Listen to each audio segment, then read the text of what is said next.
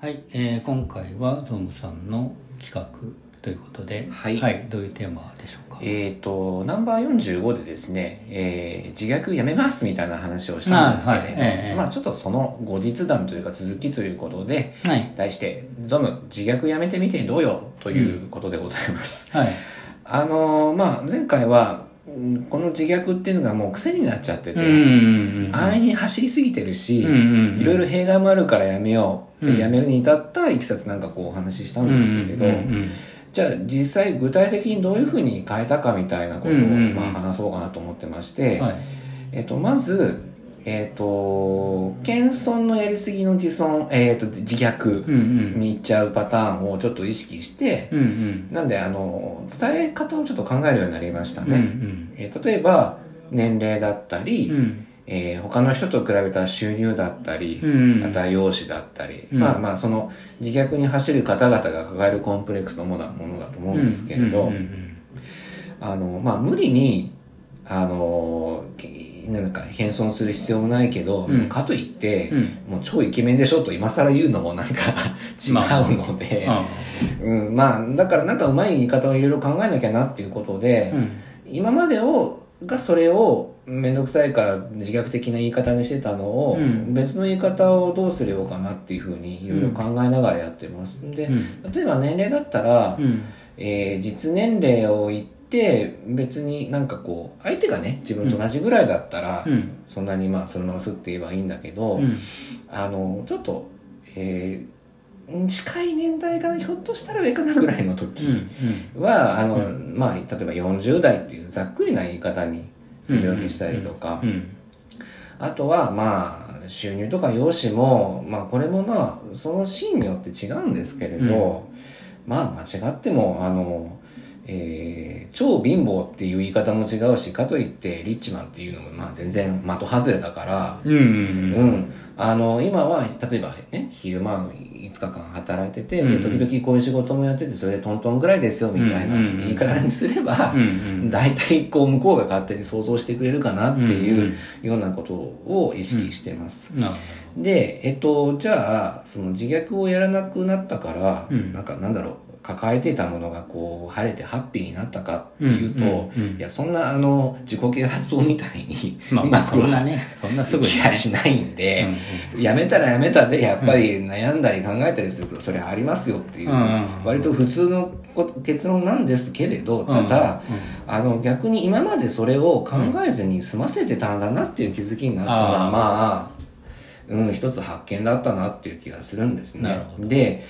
あの、前回もちょっと話したんですけど、なぜ僕が自虐を安易なツールで使ってたかっていうと、その反対側にある、うん。自尊とか傲慢が、とにかく嫌なんですよ。ああなるほど。まずそのそうなってる方を見るのが嫌だっていうのもあるし自分がそうなったらどうしようって考えたらそれのなんかその、えー安易な方法として自虐っていう風な、まあ、手段を取ってたのでどうならどういう風にそうならずに済むかっていうのが、そのか日々考えることですね。うんうんであのちょうどこのこういうこの回はこういうこと僕話しますっていう話をうん。真夏としてた時に、うん。あのそこそこの年齢になってくると、うん。仕事をしていてやっぱりその下の世代下というか若い世代の方々うん。に対してまあ自分は先輩であったりはいはい。なんかリードしなきゃいけないくなるシーンがちょこちょこあったりするんですよね。そうですね。僕も村中さんも多分あると思うんですよ。えでその時にあの教えるのが楽しくなってしょうがないっていうですね、非常に危険な罠があるんですよ。えそうですね。はい。で、僕、あのー時々ですね、あの、まあ、大体煮詰まってて、もう、これはストレス解消だからっていうことで言い訳をしながらやってるんですけれど、うん。あの、クオラっていうですね、うんうんまあ、要はヤフー知恵袋みたいなので、あの自分のなんか簡単なプロフィールとか過去に投稿したものを入れておくと、うん。なんかやっぱりそのアルゴリズムでこの方があなたに回答を求めてますよみたいなのが時々ポップアップで上がるんですよ。はいはいはでそれでこうダーって書いたりするんですけれどいうん。あの不思議なもんでお前普段の原稿もそれぐらい書ければいいのにと思うんですけど、うん。あのやっていくうちに楽しくなるんですよね、はいはいはい。アドバイス投稿が。でこれ非常に危険だなと思ってて、はいはいはいで、最初は、その、自分の経験談ぐらいはなんか箇条書きに書きゃいいかなと思ってたんですけど、だんだんね、節回しとかなってきて。あで、これなんでこれ、たこんな楽しくなるんですかね。うん。あだからまあ教え魔みたいなねそうなんですよ。キーワードもちょっとあの話題になってましたけど、はいそうそう教えるっていうことはなんか快感をと伴うんですよね、えうん、だから教えるっていうことで何かこうなツイートをしてる人がそういういたんですけど。アドバイスをするってめっちゃ楽しい行為なんだよなとでなぜなら相手にマウンティングできると、うんうん。で相手の創作物に影響を与えられ、えーちょっとクリクリエイティブを感じられるとか。その上でさらに相手に感謝されると、ああ、それこれのセットで得られてしまう。これは楽しいに決まってんじゃんみたいなツイートをしてる人がいて、うん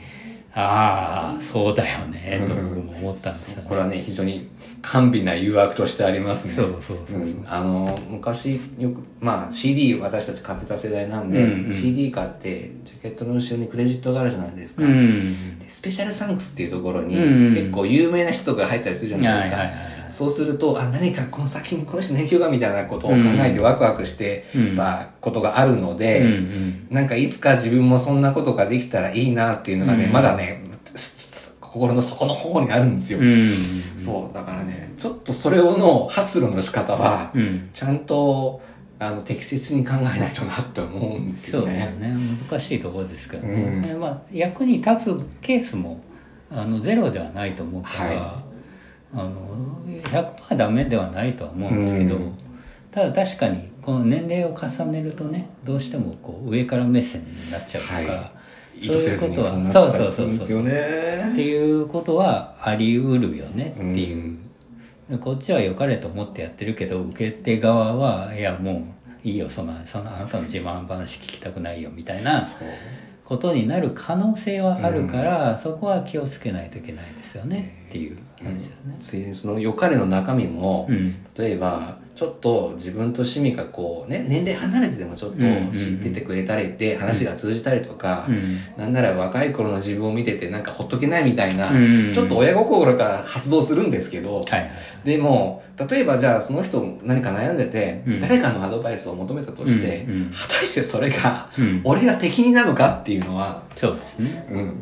ん、なんか重々なんかこう確認してからやんなきゃなって思うんですよね。まあ難しいところですけどね、うんそれはね。うん。なんかやっぱりねあの村中さんの場合やっぱりあの養成講座で、うん。ねその後輩というか自分よりも後の期の方々とねうん交流する機会とかあるじゃないでうすか、ん。そういう時になんかこれに似たようなこの感覚覚えたことあります？うーんまああんまりそこまでなんかアドバイスをそもそも求められる機会がそんなにないのであれですけどでもまああの、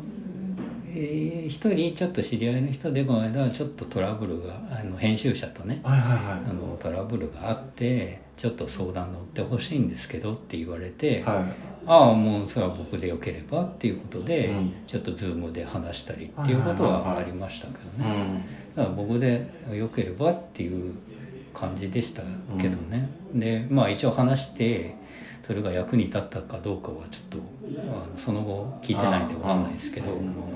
そういうのはまあたまにありますけどね、うん。まあ、じゃああれですよね。あのちょっとその自分の中のチェック項目として、うん。相手からのリクエストありきで発動する場合っていうのはまあまあまそうですね。僕もなんか基本的になんか聞かれたことしか基本的には答えない。あうんからこう一方的にこっちから「いやこれした方がいいよ」っていうのは少なくともその編集とかライター界隈の人には基本僕言わないですね。なるほど、うん。それほどのもんじゃないっていう気持ちもまああるっちゃあるんですけど、うん。そうあの常々僕それ思ってるはずなんですけど、うんうん。なんかねその教えたいモードにスイッチが入ると、はいはいはいそこが一気にね吹っ飛ぶんですよ、はい怖いんですけど、はいそうそう。いやそれはやっぱ本当ね快感が伴うからだと思うんですよね、そうですね。そう。そこはまあ気をつけなきゃいけない。はい。えとはいえじゃあいや私なんてっていうその自虐的なものばっかり、それはそれでまた違うから。それもそれでね、あ相手に面倒くさいことを結構ねかけ手間をかけてるっていうのが最近分かったので、まあそこのうまうまい具合のバランスを取るというかね。中間点というかそういう話ですよね。そうなんです、うんうん。はい。まあ難しいっちゃ難しいのかもしれないですけどね、それがね。まあ日々ああの頭抱えながら今やってますって感じですかね。状況報告 まあまあでもそれを自分で気づくっていう気づいて改善しようとするみたいなことに僕は意義があると思うのででいいと思うんですよねね。だって逆に言うと気づかない人が僕多すぎ多すぎってまた極端ですけど、はいそうそう自分のね自虐にしろ逆の自慢にしろ、自覚が自覚なくやってる人がすごく多いと僕は思うので、あの自覚がある時点で僕は全然いいと思うんですけどね。あざっす。あざっす。なんだろう、このお互いに褒め合ってる まあまあまあでもそれはそれでいいと思います、はいはい。そんな感じで、あのーなんか、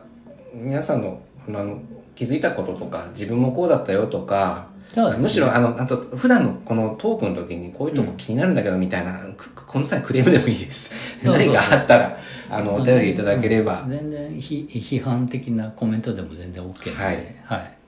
い。ぜひ。粛々と対応いたしますので、はいぜひ、ままたた引き続きよろしくお願いいたします。と、あとフォローもお願いします。お願いいたします。ありがとうございます。